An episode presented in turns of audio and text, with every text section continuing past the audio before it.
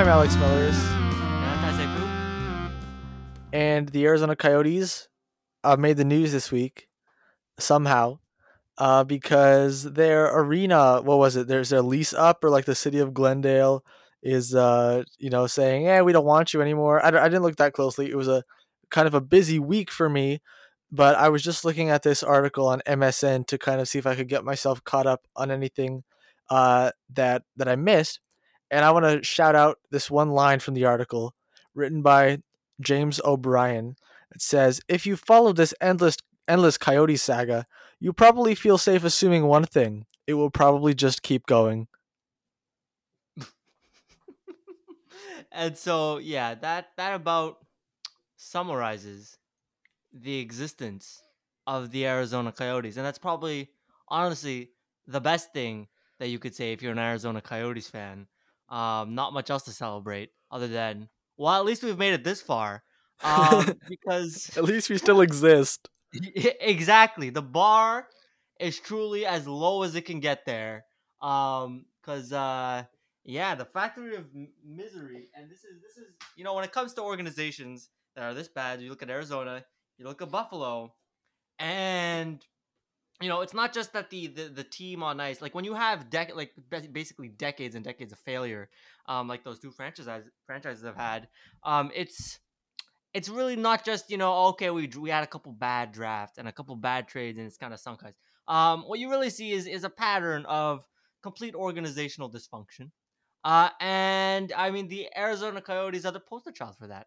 Uh, how many freaking off ice things have we seen? I mean this this this whole arena thing, you know, just playing in Arizona itself is is always a source of controversy, but just this franchise always always in the news for like literally the only bad things. When was the last positive on off ice thing that we've ever heard of from the Arizona Coyotes? I straight up cannot remember whatsoever. Um, it's just littered with with bad news. Um, from that whole John Chayka thing, you know that the, the, the you know they got their draft pick uh snatched away their first round pick because they were screwing around with the, the draft prospects and then obviously last year's draft with Mitch Miller and, and making that nonsensical decision um and, and now this it seems that they might be you know arenaless um because you know they treat their host city like shit and so you know the, the host city's like okay that's enough leeching for now we're good and then just like that you have no arena to play i think i think effective uh, just after this season they, they don't they're not really sure where they're gonna go Not to mention that time they couldn't pay their players on time.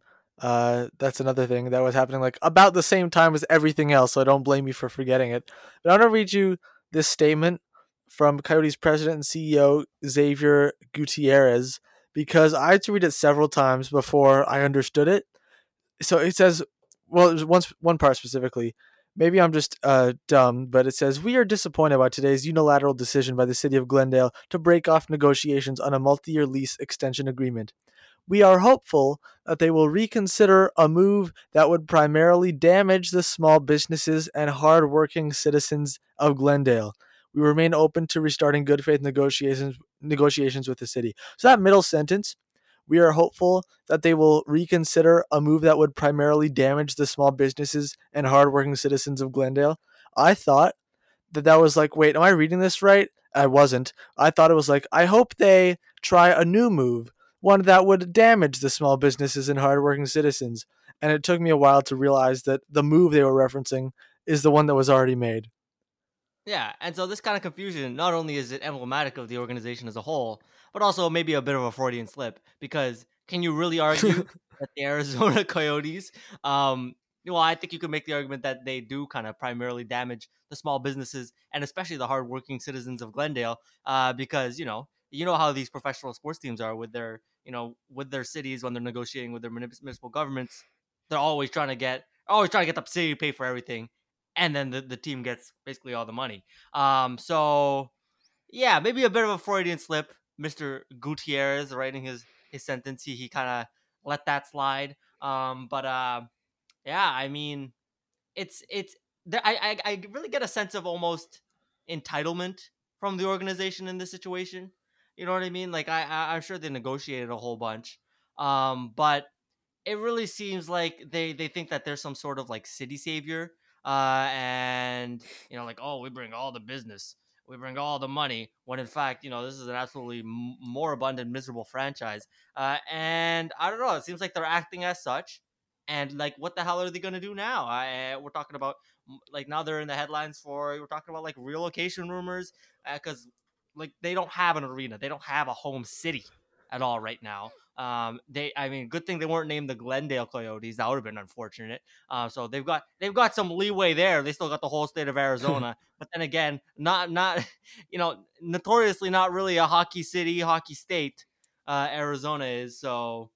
You know, what remains to be seen. I, I heard Tempe, Arizona, another city that I've never fucking heard of, and I can't imagine Tempe? they're just crawling. Yeah, Tempe, Arizona, and I can't imagine they're crawling with hockey fans there either.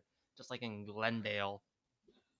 Yeah, I'm pretty sure Gary Bettman uh, said something like, "Oh, we still think they're gonna like stay in Arizona, stay in like the Phoenix area." I'm pretty sure does the Jobing.com arena still exist? Was that the name of the arena in Phoenix? I don't know if that's an option that's on the table of just going back to Phoenix. But of course, everyone's jumping to like the more fun conclusions. Oh, they're going to move to Quebec City or Houston is the big one. And I think if they do really relocate, uh, it's probably Houston and not Quebec City although that would be somewhat fun. Uh, I think Houston is probably like the NHL's next target for a team, whether that's relocation or expansion in 14 years or whenever they do the next expansion team. Um, but I honestly, if I had to guess, I think we're gonna have the most boring option, which is either uh, moving to somewhere else in Arizona, or even the Gary Bettman like bullying Glendale into being like, "Fine, you can stick around for a little longer." Yeah, but what leverage does Gary Bettman have over the city of Glendale? I mean, it really seems like you know it wasn't. What it leverage wasn't does the city of Glendale ever have? It's it's just Glendale. yeah, but what? How how does how does Gary Bettman come in and bully the city of Glendale into keeping the Arizona Coyotes in town? Um, when I don't know, you know I, I I you know like city politics and that shit. I don't see it happening. Um, but yeah, it's uh, it's it like the, no, the, the, the situation is the matter of fact situation of is that with this franchise is that it's so poorly run and it's got a bunch of incompetence and has had a history of incompetence running the show there from you know the top down that until they sell the team i really don't and i'm pretty sure it's a relatively new owner right the the was it alex Meruelo Meruelo um who bought the yeah. team and and so you know i don't you know see that in the short term at any point but until they do I mean, it doesn't seem like this team has enough money, and nor the right people in order to like they could they could move to anywhere. They could move to Toronto, and I wouldn't see them having that much success at all because they're just the, it's just the wrong people at the head. And, and, when it comes down to it, you know, you just got the wrong people running the business, uh, and that this is what you get. You get years and years of organizational failure um, from top to bottom, both both off ice and on ice, and it's uh, it's embarrassing it's embarrassing. And you know, you move to Houston if you keep the same people intact. What you think? You think the team's magically going to get that much better uh, with with a better audience and stuff? Like I know, I still think they'll be you know like penny pinching losers. Uh, so you know until they kind of like you know I think just fundamentally, just like the Buffalo Sabres, you know, and the and the Pegulas there, um, that it starts with the owners and everyone on down. It's like a cascading effect where you know there's a I don't really see a way forward in which this there is great success for a team named the Coyotes? You know, not uh, the Coyotes specifically, of course, but the idea of uh, cheering for a dysfunctional team uh, is kind of you know starting to appeal to me a little bit. Like, uh, I don't, I okay, I because I've seen like on hockey Twitter and stuff. Uh, there's a a specific brand of fan, specifically like a Senators fan or something, uh, who's like, oh yeah, uh, the senator it was like I think I saw one that was really funny. It was like you know the Galaxy Brain meme, and at the start it was like, "Oh, the Senators can never hold on to their star players, and that sucks." And then it was like, "Oh, the Senators can never hold on to their star players because Eugene Melnyk doesn't want to pay them." And then the biggest Galaxy Brain was like, "The Sens can never hold on to their star players, and that's hilarious. Go Sens, go!" And, and I really. I really enjoy that mindset, and it's kind of in the same same alley as like the the word camp has kind of uh, been resurfacing a lot as of late in terms of like you know things just being like bad. People are just like, oh, it's just camp, and it was like, oh, the senator is doing nothing for like a month, and then signing Scott Sabourin as camp, and that was at Erickson's burner. Like just cheering for a team whose entire bit is sucking. I don't know. I'm starting to think about it. You know what? When you present it like that, I think I might have to give it some some serious consideration. Honestly, it's like uh if you adopt that kind of attitude of like, you know, you give up, you set the bar so low that it's only up from there. And when they inevitably stick around that that bar that you set, it's all right because that's exactly what you expected. You just have a good time hanging around, uh, scrounging around for scraps and laughing at your own team. Uh, and so in that case, you know, maybe we'll be accepting candidatures from teams like I don't know the Buffalo Senators. May, well, you know what? What if what if after The all Buffalo this time Senators? we join the Va- Oh, sorry, the Buffalo Sabres. Whoops. Um, and what if after all this time we join the Vancouver Canucks fan base after all the the Jim Benning moaning? Um, Yeah, I you know what? That that that that's a possible source of comedy. Yeah, it it definitely is a possible source of comedy. I'm thinking now, like how we because we said like how do Buffalo Sabres fans like how do they stick around this decade of suffering? And actually, more than that, they've never even you know they never won a Stanley Cup, and I think it has to be yeah there has to be some sort of level of memery in it where it's like oh yeah Rasmus Ristolainen eclipsed 26 minutes tonight, even though he's not on the team anymore. But you get what I'm saying. And Victor Olofsson had six shots on goal. Go Sabres, go! yeah, I think um, I think there's some appeal to it. I think there's some real appeal to it. Um, you can't really get mad at the team for being bad if you're only cheering for them because they're bad. Like uh, exactly. that kind of that kind of twisted logic, it works. It works. Uh, and yeah, you're right. You know, you look at the current fans. Um, you know, I- I'm sure that there is certainly a subsection where they just stick around for the memes because it's fucking hilarious when when when your Yeah. when your favorite team is the Ottawa Senators and I don't know the the the, the best your highlight of the year is that you beat the the Maple Leafs twice during the regular season and, and everybody has a party over it. I mean, I wish I could have a party over beating the Maple Leafs twice in the regular season. That sounds like a a pretty good time.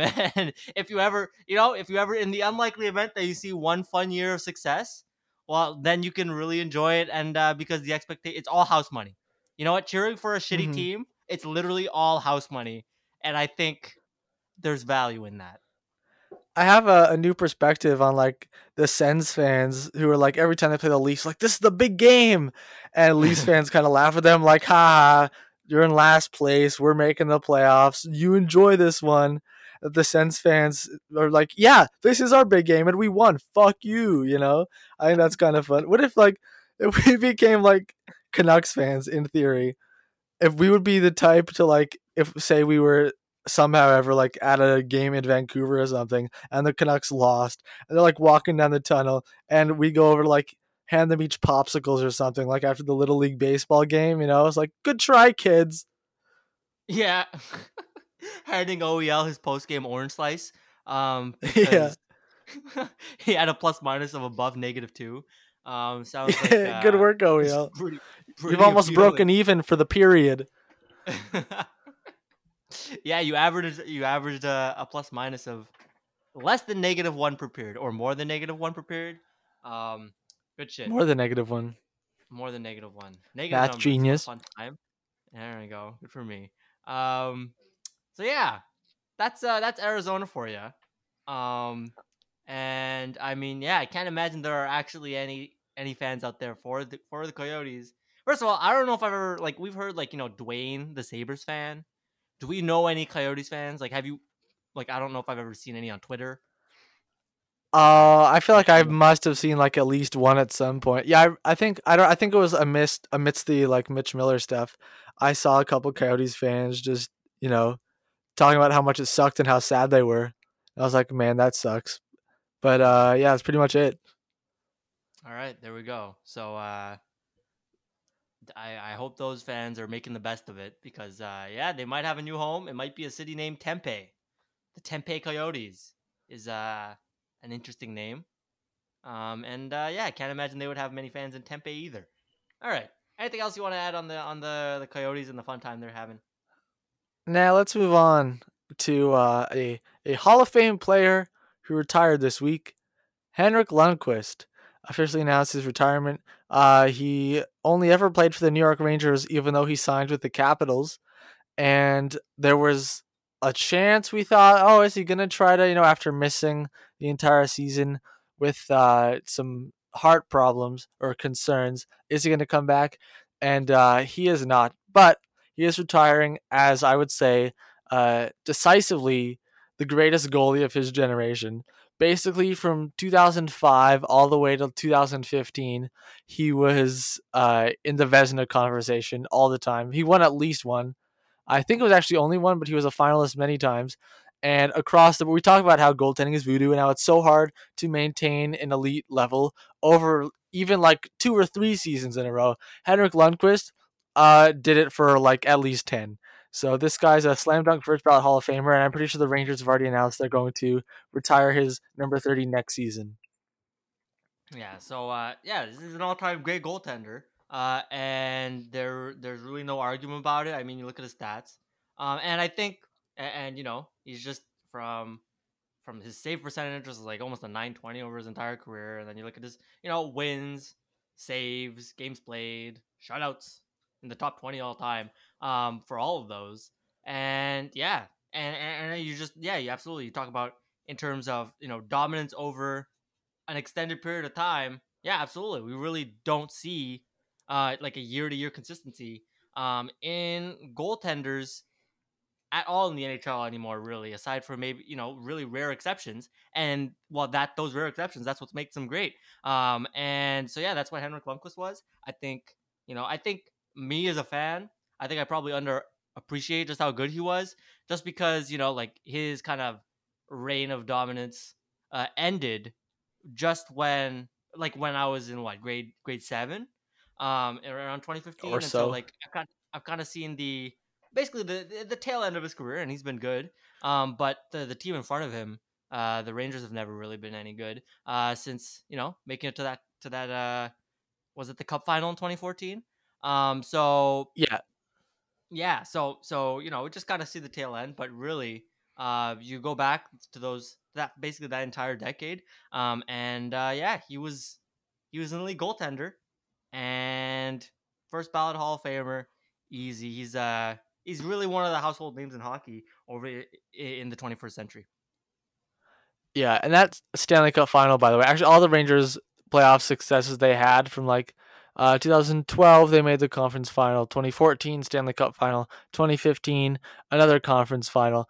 Uh, that was that was Lundqvist. He he was he did that. The team in front of him was they were okay. Their their top centers at that time were like what Derick Brassard, Derek Stepan, like Matt Zuccarello, Chris Kreider, Ryan McDonagh. Those were like their big guns. All right, not not exactly a bunch of superstars in front of him. Henrik Lundqvist uh, dragged that team to the Stanley Cup final, and uh, came up short, sadly, uh, because that would have been super cool. And like I, I think I don't remember if we talked this much about this on here, but looking throughout history, most of the great players have Stanley Cup rings, and a lot of that is because there were fewer teams. It was really that simple. And now we're getting to a point where these elite Hall of Fame players like Henrik Lundqvist are starting to retire uh, without cup rings, and you know Jarome Iginla is another one. Joe Thornton is probably about to be another one pretty soon. Go Florida! Um, but uh, yeah, this is probably going to become more and more common, and so I think people are going to have to readjust, and I think they already have started how they're evaluating these players, and because there definitely was a time, and I think there are still people who think like, oh, but you know that cup ring really cements their legacy. And of course, you know, obviously it's great to win a Stanley Cup, and every every player wants to. But I think seeing a player like Lundqvist who doesn't have one, people are going to have to kind of readjust and see that really shouldn't tarnish his legacy at all. Yeah, absolutely. And in my eyes, I don't think it does. You know, uh, the the lack of a cup ring uh, isn't. I don't think it's an indictment on Lundqvist at all because you know you look at you look at the sport. First of all, um, the the impact of one player, even at the really you could argue the most influential player uh, on the ice, you know, who plays the most in, in the goaltending position. Um, you know, if the team in front of him isn't particularly well constructed, um, or is even just you know even good, not great. Um, there's only so much you can do, and it seems that Lundqvist uh, throughout his career has done you know basically everything he can do to try to drug you know drag a team uh, to a Stanley Cup. But you know the fact is, um, first of all, yeah, you're right. Eh, one one factor is that there just are so many teams, um, and so you know in a given year, what you, there are there are 30 teams with all you know with a, lot, a lot of them with their with, the, with their very own superstar who aren't going to win a cup. And just so statistically, you know, not everyone everyone can win one because there are so many teams. Uh, but yeah, it, it really is a, a, team sport in that sense because, um, well, yeah, there's just the individual impacts of every player um, in hockey in particular just aren't uh, as big as perhaps in, in, other sports like I don't know, like a basketball or something. Uh, and yeah, so I, you know, I don't think the the criteria for for Hall of Fame or even just you know, well, what's the word? Uh, not like for like for just fame, um, or, you know, being worthy of being considered as one of the greats. Um, shouldn't include a cup ring, uh, because you know it is a nice bonus, but in the end, you know, it, it is a, a team award. Um, and so you look at other awards, you know, the fact that he was in the, you know, he's he had Vezina votes in like what, like ten years in a row or some shit like that, uh, and, and stuff like that. More individual accolades, I think, are uh, a bigger indication of just how good the player was. Mm-hmm. Did you know Henrik Lundqvist has an identical twin brother named Joel? No, I had absolutely no idea. Yeah, I always forget that this is true. Not only that, but Joel Lundqvist was drafted before Henrik in the 2000 NHL draft, 68th overall by Dallas, and he played 134 NHL games for the Dallas Stars. And I remember I was watching like the World Championships at some point, however many years ago, and I saw him because he's a forward. I was like, oh, that looks like is that Henrik Lundqvist playing forward? And right then they were like, oh, that's Henrik's brother Joel. And I was like, that's crazy. And, you know, just played in Sweden for a really long time. And you look up pictures of him playing, and it's like, wow, that's just Henrik Lundqvist as a forward. that is, yeah. I just, I just googled him, uh, and yeah, the second, the second picture that pops up is is Joel Lundqvist in a hockey uniform, and uh, you're just like, well, that's, that's just, that's just fucking Henrik. Um, I guess that makes sense given that they're identical twins. Um, but uh, interesting fun fact. All right, so he, this guy, I, I think you could say if he was uh, you compared to a brother, uh, an absolute b- b- b- bust for the Dallas Stars. Should have drafted his twin. Should have drafted Henrik. Could say that about all the other teams in the draft, though. But the Dallas Stars in Probably. particular, because you picked the wrong freaking brother. All right. Anything? Well, okay. So, uh, anything else you want to add on uh, this spectacular career? Uh, man, have we tapped all the hockey news for the entire week in 23 minutes? I think just about. There really is. Is I cannot. Yeah, it's just cannot stress how just how little news there are. Like I see. You know what? Actually, I had a theory about this. Yeah. I had a theory that like because obviously everyone involved in the NHL is just so incredibly exhausted because you know they had the bubble and then like a couple months off before the season and then now only a, a shortened off season knowing that they're going to have to load up for back to a full season after just a short time off and so oftentimes in the off season they'll have like oh the month of august where it's like you know the unspoken agreement that no one's going to do anything for a couple weeks. But I think that uh, is much stronger this year. Everyone's probably resting extra hard, knowing that uh, they'll need it in order to get through the next season. So maybe that's why we've seen absolutely nothing except like the Kraken signing Antoine Bibeau and like the Travis Sanheim extension, but it's been radio silence for the most part. Right. I'm wondering right now, you know, there are 32 front offices and what are they each doing right now? You know, like what is what is Joe Vacation. Sakic up to? Yeah, and I suspect that they, there's there was a group email that kind of went out to the GMs, and I was like, "Fuck it, we're off for the next three weeks." Um, and this is this is a group call. I don't know if you motherfuckers better trade anybody. Um, this is this this shit's we're on break. um, because uh, yeah, it, this this feels yeah unusually quiet. I mean, every so you know you, you see your your occasional RFA deal I can't imagine the GMs are too too involved in that. Um, I, I don't know, like you know, negotiating teams and shit, and just leave it there. You just, oh, okay, we signed him for three million dollars a year. Great, all right. Uh, back back to my my beach day, um, or, or just you know what? Maybe they're all just sleeping. They're just sleeping around the clock.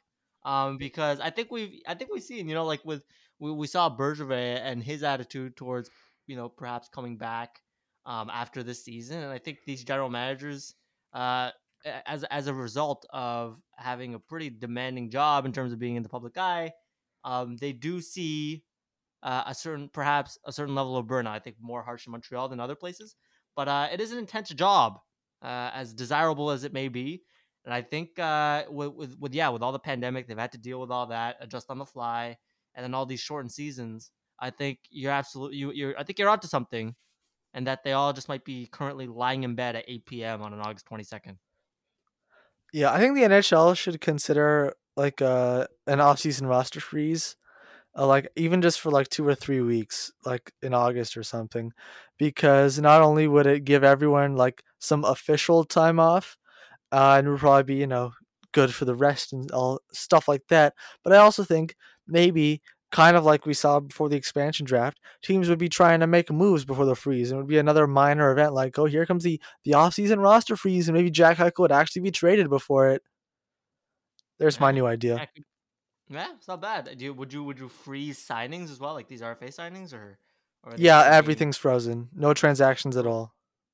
Okay, so so if you don't get your RFA signed before the deadline, you're in a bit of a a crunch before training camp opens, I guess. Yeah, yeah. It's not a it's not a bad idea.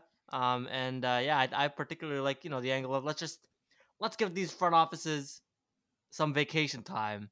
Um, because uh, well, why the hell not? Um, I, I can't say it would be great for uh, I don't know the podcasting business. You have even less stuff to talk about than usual.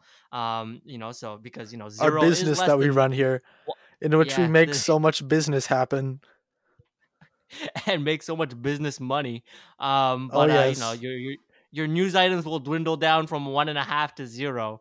But then again, I think um, I think it's probably well worth the the general manager's times and you know the general manager's time to uh, give themselves a break. Um, because and I think that's what they're doing. I think you're right. I think that's what they're doing because what what are they doing on a day to day basis right now? Like they go into the office and and what take a nap at their desk? Wouldn't surprise me at all. yeah. All right. So, do you want to do our draft? Let's just get right into it. Okay. Let's kill it. All right. So, last night, Taisei asked me, "Hey, what draft do you want to do?"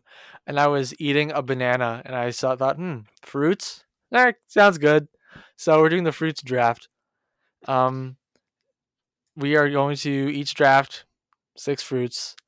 And as always, we're to put the poll up on our Instagram story a little bit later this week where you can vote on which one of our fruits teams you preferred. I don't remember what our what's our protocol for picking who uh goes first. Oh, is it since I won the last draft, the Olivia Rodrigo song draft, that you have the first pick for the fruits? Is that what we're going yeah. with? Yeah, I think you you prior to this you were on a streak of going first overall because I uh kept crushing you. Um, but uh, yeah, oh, after yes, that big course. L, I think it's uh, I think it's time for me to finally make a first overall pick. This might be a first, it might be a second, um, but I don't do this often. With pride. All right. So, fruits. I think we said six fruits each. Um, before we start, do you have any strategy in mind, or will you just take the? Are you taking BFA? Best fruit available. Uh, I'm just going BFA, best fruit available. No plan at all. Right now, I'm frantically yeah. typing out all fruits I can think of that I like. All right, perfect. Okay, so um, with the first overall pick, uh, I, I I think this is uh, it's a pretty straightforward one. Um, I will be taking the banana first overall. Uh, I think it's an excellent fruit. It's an elite fruit. There are many things going for the banana. Truly uh, an all-around favorite. I mean, first of all, uh, it's it's very versatile. It's very clean. You know, it's very portable. Uh, you can bring it around wherever you like. It's very. It's not. You don't. Have, you don't need a Tupperware. Well, you can have your own banana Tupperware. I know you have a, a banana Tupperware in which to transport in which to transport your daily bananas, but you don't need one. It broke like several years ago. Ah, broke. Oh, that's a shame. But you know those exist. You could use one if you want, but you don't need one. You can just stuff it in your bag and it's no worse for wear. Uh, it's delicious. It works great in smoothies. It's like the best smoothie base out there. You know, like you put some bananas and then you throw in some other fruit, some yogurt, and it's just it, you're rocking. Or even just a banana smoothie on its own, it works. Um, you can adjust the ripeness based on uh, you know your preference. You got uh, green, which is questionable, to uh, pitch black if that's what you prefer. Uh, and you know they were you th- if if they ever do go uh, a bit past the date, uh, a bit too brown for your taste, you can just throw them in the freezer and throw them in your smoothie afterwards. It's like a flavorful ice cube. And so bananas, I think without question, is uh, a very des- deserved number one overall pick, and I uh, don't doubt it for a second. Yeah, cannot argue with you on that one. You know how much I love bananas, but I think I'm going to get a pretty nice option here at uh, second overall because uh, this fruit has something that bananas don't. Because this fruit is the marquee fruit. All right, this is when you think of fruit, this is the first thing that comes to your mind. It's the apple. All right. First of all, there are lots of different kinds of apples. Uh, so even if you don't like one kind, you're definitely gonna like another kind. And here's here's a great uh, anecdote that will tell you just how, how just how prominent apple is within the fruit community. All right, in the, the, there's a Bible story right where Eve eats the forbidden fruit or something, and that's what it says. And everyone, upon reading that, is just like, "Oh, so it's an apple. That's our the, our default fruit is apple, right?" And everyone's like, "Yeah, of course." All the artwork, all the you know adaptations you see, it's always an apple because they go, "Oh, it's a fruit, but we don't know which one." We substitute the apple. Everyone's to be satisfied. Everyone will be happy about it. I think I think you know all this this just how prominently it's featured in popular culture. I think it's a popular culture. I think it's a uh, it's a sign that it's overrated more than it's a it's a good fruit. Um, I didn't hear you argue much in terms of its its flavor because I think it's it's all right. You know, it works in an apple pie, sure, but that's about it. I'm not you know I'm not personally one to go ahead and start chomping on apples. One because I'm kind of allergic to them, but even back when I wasn't, um, I was not I was not a big fan because uh, you know, there's I it's lost its appeal for me. Um, and you know, they, you know, you gotta peel them. That's a whole hassle. Compare that to a banana. Banana, you go one, two, three, no more peel. Hey, yeah, freaking apple. You either gotta bear through the skin or you take like five minutes with a knife and you like nick yourself three times. It's problematic. But anyways, um, it's a I, so I would disagree. I think, yeah, I, I, uh, I would, I would say that uh, you, you picked an easy turn. This is like, this is like, I think I view this pick the same way you viewed my "Hope You're Okay" pick in the last draft, which is that oh shit, you fell for the trap card. Um, and uh, I kind of feel like you did that with the apple. I, I'm not, I don't have a good gauge of the popularity of the apple out there in the population, but I tend to think that it's not very popular. All right. Now people like apples. Next, next pick. Mm-hmm. You sure about that? Uh, oh yeah. Hmm. All right. We can go. We can go many different ways. I think I'm gonna go with. Yeah, I'm gonna go with a hit. It's a it's a guaranteed hit. And who doesn't like these? Who doesn't love strawberries? All right. Fuck. Yeah, Shit. that's right. That's right. I took the best option available um because uh yeah they're just so damn versatile there's there's never a miss on a strawberry you know it's always it's always a good time it's delicious whenever you have strawberries in the fridge you're like oh my god we got strawberries today i'm feeling spoiled as hell um and you know it gives great summer vibes so uh strawberries i don't think i need to, to plug it that much more because i think it's pretty self-evident that uh strawberries rule Although strawberries are quite good, uh, this next pick is not only not only have a higher ceiling than strawberry, but I think it may be the highest ceiling fruit that there is. Grapes. All right, when you get a good grape as the perfect amount of crunch, you know, uh, chef's kiss. It's better than than even the best banana. And not to mention, you know, similarly to strawberry, you know, you get a bowl of them, you just pop them into your mouth one after the other. You can even like dip them in chocolate or whipped cream if you want, make a whole event out of it. Uh, grapes are a very high level fruit. Excuse me. You say you dip your fucking grapes in whipped cream? Did You I could. that correctly? What- I what- what- have done that very it? seldom, but it is definitely a valid a valid option.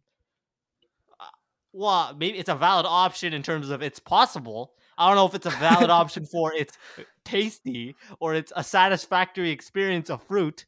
Um, I uh, that's a strange pick. Or so Uh, don't. think- I so think- don't. That's, and uh, grapes are still great without the whipped cream. So you do you. I don't know if, if if your second selling point was um you know you can dip them in whipped cream and they're great and if you're fucking talking about grapes um it, it, it raises some red flags I think uh and yeah I, don't- I don't know what you're going off on there I think that's you're right on the you know a good grape is a good grape um and it- it's nice but the floor I think there are a lot of bad grapes out there you know like sour grapes well there's a reason why you know sour grapes is a, is a common turn of phrase because they're everywhere and nobody likes them so you know, you talk about sure maybe a high ceiling. I don't think it's first of all nearly as high as the uh, the bananas or the strawberries. Um, I, and you know what? My next pick will be highest ceiling. I think, um, and a very high floor. But I think grapes also have a very low floor that you failed to mention. And so I think that's kind of a poor pick. I think apple and grapes. I think you're going a bit in the overrated territory. Okay, with the fifth overall pick, I will be taking one of my very very favorite fruits even foods out there, I will be taking the mango. Um, Oh. now this is just it's an elite fruit. What more is there to say? It's like the you know it's frankly it is a bit of a hassle to peel.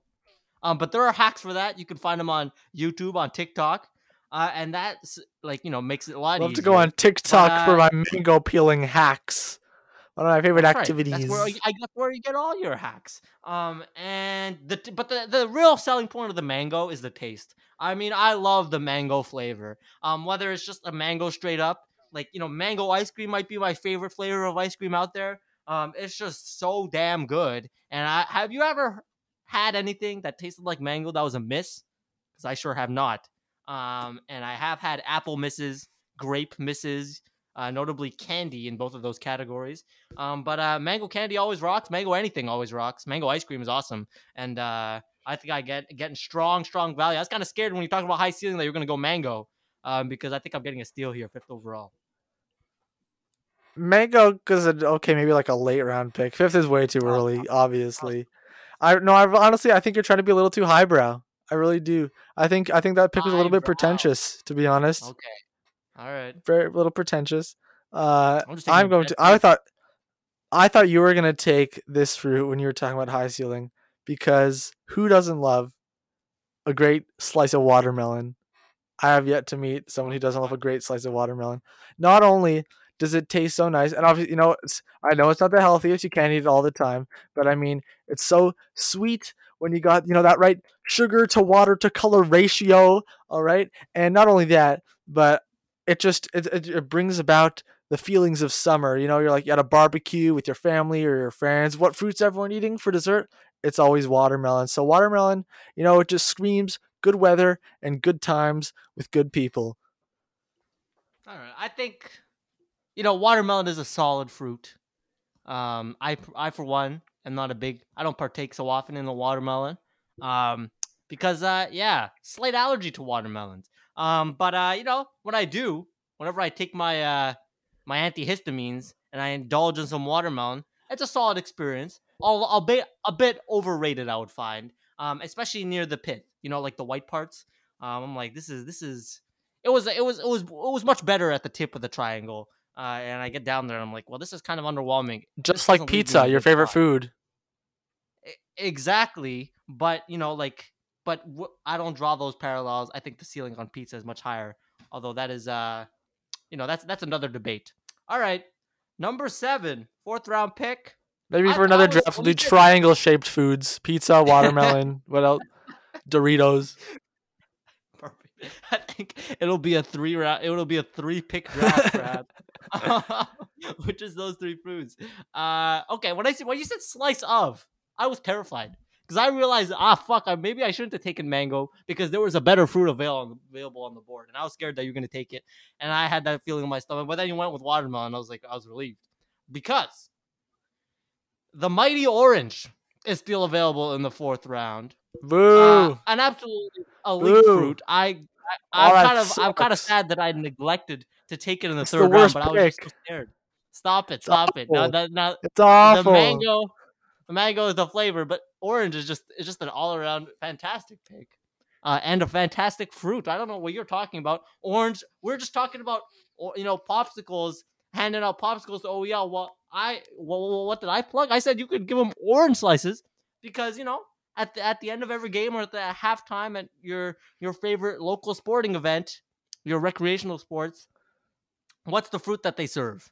Most often, it is definitely the orange because it's a universal hit. Everybody loves an orange. It's sweet, it's juicy, it's got it's got a convenient delivery mode system if you cut it up right in those slices. You know, you got you got a handle that's like a crust, but it's better. Um, well, you know, it's like it's like a crust. It's like a handheld device. It's wonderful.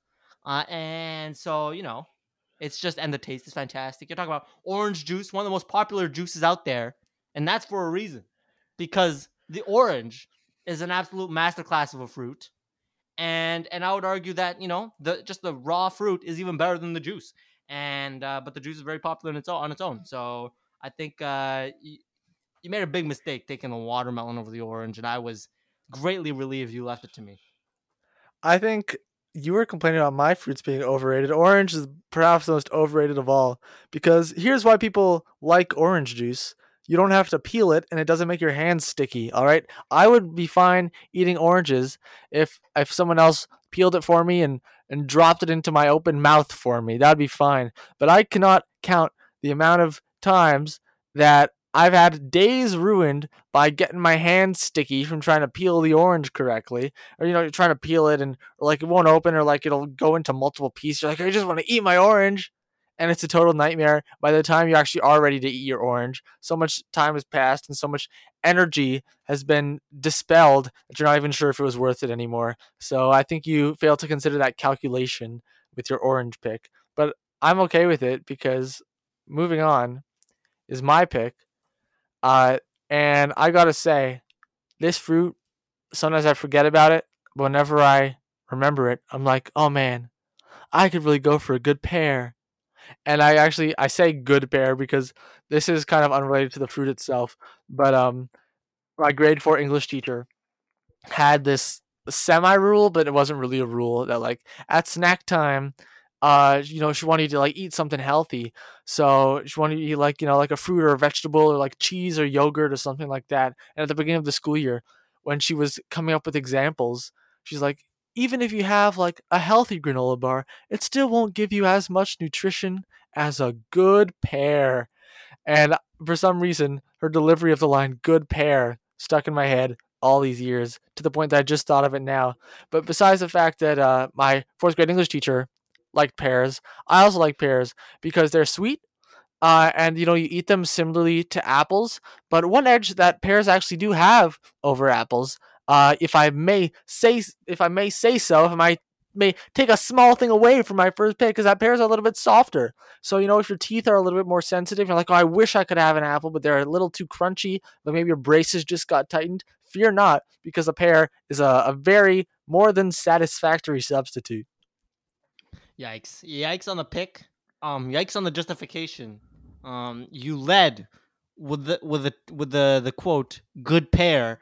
um, and uh, you know, I think you know, good, sure, maybe the pair is good, not great. And I think that's the real takeaway we should have from your little monologue on pairs. Um, and back to back to oranges, by the way. Interesting that you point out this this sticky mess. When there are first of all two there are there are two points I would like to make. I don't know why you're letting sticky hands ruin your day when you could just fucking wash them. Um, that's the first thing. Second of all, this is coming from a man who the pick prior. He's talking about sticky hands he just drafted the watermelon, so I don't know what you're going on about. Um, maybe a bit of a double standard there. But uh, yeah, watermelon is is uh. First of all, first of all, watermelon. If if you're eating it properly, your hands don't get sticky. If you hold the rind, all right. Oranges, there's really no way to avoid it. That's not true. That is not true. There are countless times. Maybe you haven't learned the proper way to eat an orange, but I, you know, with my years of flawless technique, I figured that you know I found ways to take orange slices. Wow, love to have, have to train for no... years in order to eat a fruit properly. That's a sign that it's really great when you have to work hard at it. Wow, who's to say? Well, that's the thing. there was no working hard. It's just because I eat oranges so often that I figured out the best way to eat it. All right, just like peeling a banana or slicing an apple or figuring out which grape isn't sour, which is none of them. Anyways, um, so yeah, pear, pears are all right. The texture, the texture was uh you know, I you talk about soft, but like sometimes it borders on mushy, and then you're like, well, this is kind of underwhelming. And pear, you know what? You know, like all the other, it's not very versatile. You know what I mean? Like, yeah, what you like? You, you have, first of all, you almost never eat it. Second of all, you know what? what there's no pear, pear flavored anything, and I think that's for a reason. It's not very popular. It, it's not an elite fruit. People would much rather go for the orange or the strawberries or bananas or the mango, much more than the pear Or the apples, the grapes, Um, the it's like- watermelons. Hardly, hardly. Um, only my picks. All right, moving on. My fifth pick. All right. Uh, I think I'm getting an absolute guaranteed hit in this one. I'm surprised you haven't ventured in the berry category yet, but I think I'm taking two of the very best, and I don't think it's particularly close. I'll be drafting the raspberry um, at ninth overall. It's just uh, it's it's so good. It's so it's personally I think it's up there. Like my personal favorite fruits are mango and raspberry. I say, you know, I can't really choose any any any given day. It might be different. Um, and I think the raspberry I'm getting at elite value this late in the draft. And I mean, it's just the the, the flavor. You know, going out to if you if you got a backyard with some raspberry plants, you know, going out picking some raspberries always fantastic. Oh, you got you got you got a container of raspberries in the in the fridge because because you went and bought them from the grocery store. It's always a good time.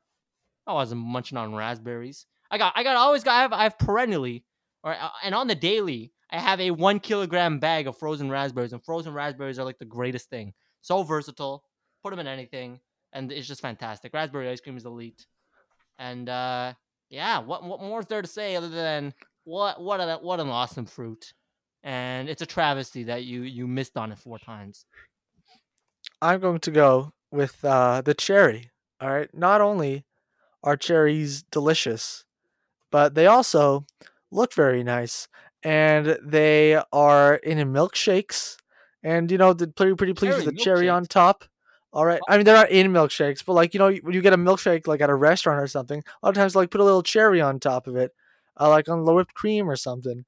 And you know, of course, you know, you put it on top of ice cream. There's a whole saying about that. Cherries, uh, pop culture is is ripe, pun intended, with cherry references, which goes to show how their their enormous impact that they've had over the years. And uh, they taste nice, they look nice, uh, they're they're ubiquitous. So I think cherry is an absolutely appropriate and stellar fifth round pick. Terrible, terrible, terrible. Cherry. First of all, I like to point out that of your five picks so far, I'm slightly allergic to four of them. I think that's pretty funny. Uh, and uh, but yeah, cherry included. The only exception is grapes.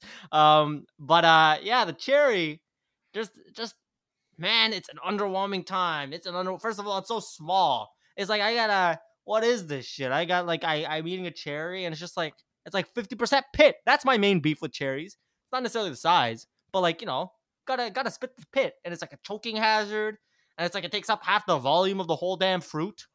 Um, and it's just like you know, it looks nice, but when I'm eating it, is am I really having a great time when I'm eating cherries? I don't know. And you know, sometimes they're sour or or kind of bland, and you're like, well, I invested all this energy into picking the cherry, and it's let me down. And honestly, you could say that about a lot of your fruits, especially the grapes. It's a weird pick taking grapes and cherry. Um, I can't say I agree. All right, sixth round pick. All right, where do we go? Hmm, this is interesting. You know, we got some we got some interesting options on the board. Uh, nobody's taking a run at, at, at, like melons in general. I'm not really in the mood for that. Should I go apricot? Should I go peach? All right. I think we got it. All right. I think I'm going to go with hmm, this is tough. This is tough. I don't really nothing really stands out in terms of what's a great steal here. Um except the peach. I think the peach is it is pretty clear that it's the standout among the remaining fruits. Um, you know, peach is a very popular fruit, and rightfully so. Uh, famously used as the butt emoji, so it's got it's got versatility in that kind of game. Um, I don't I don't see anybody using any pear emojis. Um, but uh, so yeah, the peach. I'm pretty sure like the pear emoji is also a butt. Like I think that's a thing. All right. Well, I never heard of that, and I think that's all you need to know about the pear emoji. Um, and yeah, the peach, you know, it's a good time. It's you got a good peach pie, peach cobbler. You know, or just eat up straight up a peach. Who loves just digging into a, a delicious peach in the summer? Hell yeah, peach. That rounds out my draft. All right. Um, for my last pick, I'm going to take the fruit with the funniest name. It's the passion Oh, fruit. Okay. It's the passion fruit. Oh, you thought I was gonna say kumquat, but I didn't oh, I. Because you know what? My pa- mind didn't even go there. But okay. All Wait, right. what were you thinking? I don't even know what the fuck I was thinking. I was. uh Oh, yeah, passion fruit is the funniest name. I don't even know what it is. I've never eaten it before. This is very reminiscent of my steeplechase pick from our track and field draft, except this time it's actually gonna work. Uh, passion fruit rounds out my all-star team of uh of fruits. We got apple, we got grape, we got watermelon, we got pear, we got cherry, and we have passion fruit. Become very passionate about all these fruits. There we go, team passion fruit. Uh, we got you know heart Oh, and God. character and all that. Whereas Taisei's team, that's gonna absolutely fold in the first round. Banana, strawberry, mango, orange, raspberry, peach. Low, you're all just a bunch of like bright colors. Like you know, get an identity, try harder. Whereas my team is uh, my team is camp. So, so there. yeah, ca- camp is in you know perennially bad. Like they're the Ottawa Senators of fruits. Um, And everyone is gonna vote for them fruit- because they're camp. Go passion fruit, go. I think I think passion fruit might be the worst pick I've ever seen in any draft in my entire life, let alone the ones we've done in our podcast. Um, this is this is akin to I haven't done my research and I can only name eleven fruits, and so I'm gonna take the passion fruit because I've heard of it. Because we're taking, we're talking about a fruit that you we're- okay. We're doing a fruit draft based on you know taste and things of that nature because that's what you do with food. You eat the food. Like, you know, if we're doing an Olympics draft and we're doing these events, and, you know, I don't think we can expect that the audience or even us have partaken in a steeplechase or anything like that, or, or even really any of the events. But in this case, I think, you know, there's a certain level of familiarity with at least the vast majority of these fruits, if not all. And to go ahead and take a fruit that you've never, never tried in the passion fruit, I think is the is the wildest shit I've ever seen uh ever. Um and See- so it's a what if it's awful? See, I've never- think, you know, man.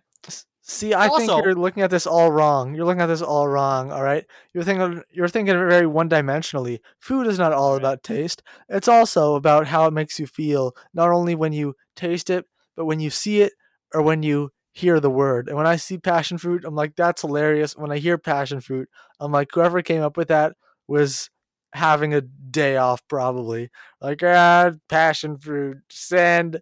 So there. I think you might you might be the first person be, to have thought passion fruit LMAO uh, and then taken it in a draft, but or even just had that thought passion fruit LMAO. No, there's Um, no way. Everyone thinks passion fruit Come LMAO. on. Come on. When okay, like I, I'm sure I people think- listening, you know, they're chuckling along, but like, you know, before, prior to this, has anybody thought passion fruit? What a funny name. Yes, I can guarantee it. All right, I'll take your word for it. But even then, you can't completely neglect fruit uh, taste when that's what you've been kind of banking on. I didn't neglect it. I just don't know about it. is that is that not what the word think- neglect means? no, neglect is when you like. If I was like, oh, I've tried passion fruit and I hate it, but I'm gonna draft it anyway. That's neglecting. Whereas I just was like, yeah, I know I never tried it, but whatever. All right, we'll, we'll, we'll see how the voters think. Um, but that is voters are gonna love this team. I promise. Okay. Um, All right. We'll but I think- I think at some point in the future-. I think at some point in the future on the podcast, we should tr- both try passion fruit for the first time together live on the show. Yeah, I think you know our first live episode. We'll bring a passion fruit, and that'll be that'll be a good five minute segment. Um, and Oh yeah. Oh, when we're finally when we eventually record in the same room together somehow. yeah, exactly. Yeah. We'll, How we'll, would that- We'll, we'll, we'll slice up a passion fruit. What what will be the logistics of like recording without picking each other up on each other's microphones? I have no thought about this, and I have no idea either. We'll have to figure that out. But yeah, I've thought. I was like, yeah, whatever we do, well, won't we? Won't we hear the echo? Um, I Yeah, we'll guess maybe if we're just like on other ends of the room, like you won't really be able to tell. or will we have to go afterward and like while while I'm talking, we have to mute your file so that you don't hear the echo. Probably something like that. Yeah, either that or we go and we go to we go and find a prison and we record in one of those two way mirror rooms. Um, and oh, uh, perfect. that that's always that's always a last resort option. Get arrested, get one of us arrested for something, so we can get a live episode going. Um, Yep. Alrighty. Okay. Perfect. So, Well, anything else on that note. Uh, I don't have anything else to add. Uh, looks like this is going to be our first under an hour episode since I think last off season, but that's fine because as you said, nothing is happening, and we spent I, like at least half this episode doing a fruit draft. I, I think it was about half, maybe a little less actually. Anyway, thank you very much for listening to Fusion and Hockey Podcast. We will be back next week, and we will probably keep these Sunday night episodes instead of like Sunday afternoon ones uh, moving forward, even though I haven't talked about that with Taisei, but that'll probably work best with both of our schedules. Anyway, uh, thanks for listening. You can follow this podcast Instagram, Fusion and Hockey Podcast. The poll for the fruit draft will be up in a couple days. You can follow us on Twitter as well. Our handles are in the description. And you can finally go watch Musical Without a Cool Acronym on the MWCA YouTube channel because that came out a couple days ago. That is, yeah, I think that's like three plugs, but it's worth it. It's amazing. Even though I'm a little bit biased.